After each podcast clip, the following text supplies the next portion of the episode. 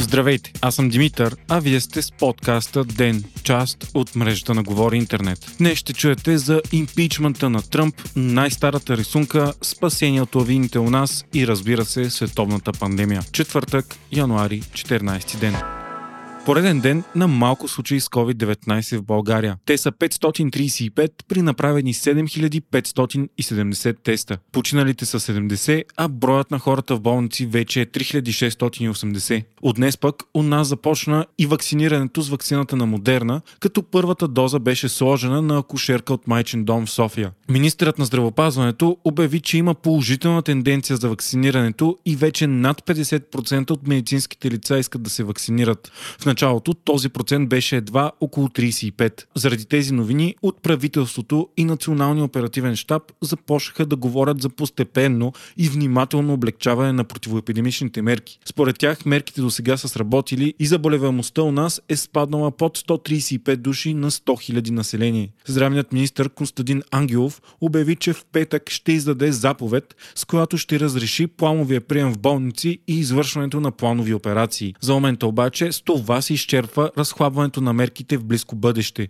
обяви председателя на щаба генерал Мотавчийски. Според Мотавчийски трябва да бъдем много внимателни заради новия щам на коронавируса, който се разпространява много по-лесно и чието наличие вече е доказано в редица страни в Европа. В момента тече процедура по секвиране, разглеждане на вируса в детал, за да се установи дали щамът е наличен и в България. Междувременно притеснителни новини пристигат от Израел. Страната е първенец по вакцини света и вече вакцинира над 2 милиона души, повече от 20% от населението си.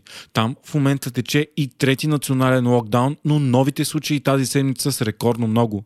В понеделник беше отчетен абсолютният рекорд от 9700 случая, а днес те са 9388. Страната се надява скоро ефектът от мащабната вакцинация и многото открити и вече излекувани случаи да й помогне да създаде колективен имунитет, който да сложи край на пандемията. В Германия пък, където също има силни ограничителни мерки, се отчете най-високата смъртност до сега. 1244 души са починали от COVID за едно денонощие, а новите случаи са над 25 000, с което Германия приближава 2 милиона случая от началото на пандемията.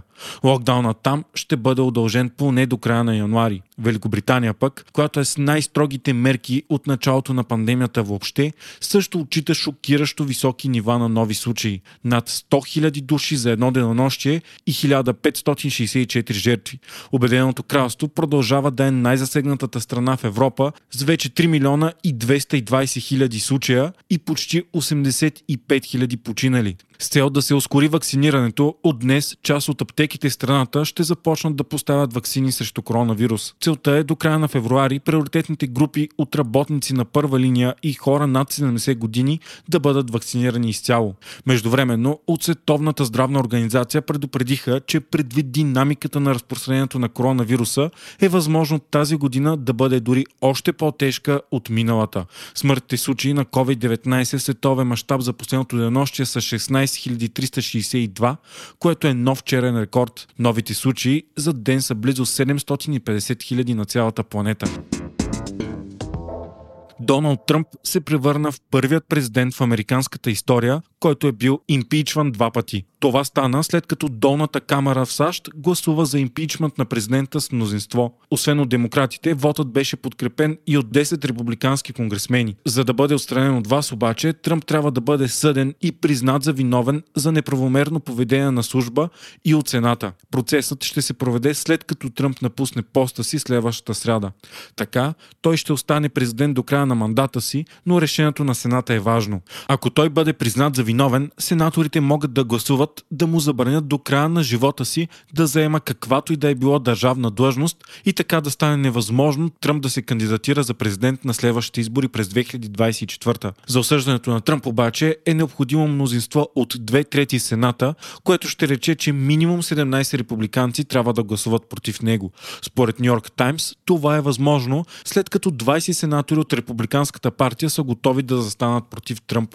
Президентът загуби доверието и сред много членове на собствената си партия след събитията, които доведоха до штурм на Капитолия миналата седмица. Безпредседентната ситуация предизвика шок страната и се смята за изключително тежък удар за реномето на САЩ като водеща демокрация в света. Междувременно шефът на Twitter, Джак Дорси, обяви, че не се гордее, че се е наложило профилът на Доналд Тръмп в социалната му мрежа да бъде изтрит. Според него решението е било правилно, защото профилът на Тръмп представлявал заплаха за обществената сигурност. Дорси обаче твърди, че това поставя прецедент, който той намира за опасен, че индивид или корпорация могат да управляват глобалната обществена комуникация. Дорси казва, че моменти като този може да изискват изтриване на профила на Тръмп, но в дългосрочен план това действие може да доведе до разрушителни последствия за свободния интернет. Още от деня. От днес България разполага с нова технология за търсене и помагане на затрупани от лавини хора. Това стана след като Планинската спасителна служба и БЧК проведоха успешна дарителска кампания за наемането на технологията РЕКО. Това е технология, която се състои от детектор, носен от спасителя и отражателна пластина, носена от туриста. Така, в случай на затрупване, туриста може да бъде открит и изваден много по-бързо. А при лавинна ситуация всяка минута е от значение. Интересно е, че технологията не може да бъде купена, а само да се наеме за 5 годишен период, който после може да се поднови. Тя е популярна и много производители на специализирана зимна екипировка имат договор с Реко и поставят тази пластина в якета, панталони и други облекла. По този начин много скиори и планинари имат едната част от технологията без да знаят. С тези детектори ще бъдат оборудвани някои от най-популярните зимни дестинации у нас – Банско, Боровец, района на Хижа Леко на Витуша и района на Рилските езера. Археолози откриха най-старата пещерна рисунка на животно света. Тя е открита в пещера в Индонезия и е на възраст от 45 500 години. Рисунката е на прасе в естествен размер, което е нарисувано с пигмент от тъмно-червена охра.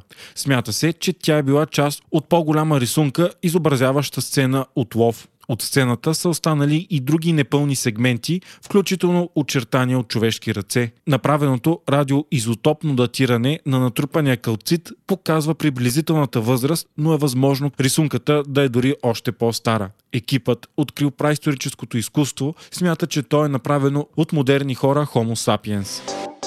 Вие слушахте подкаста Ден, част от мрежата на Говори Интернет. Водещ и глава редактор бях аз, Димитър Панайотов, а аудиомонтажът направи Антон Велев. Ден е независима медия, която разчита на вас, слушателите си. Ако искате да ни подкрепите, можете да го направите ставайки наш патрон patreon.com Говори Интернет, избирайки опцията Денник. Срещу 5 долара на месец ни помагате да станем по-добри и получавате достъп до нас и цялото общество на Говори Интернет Дискорд.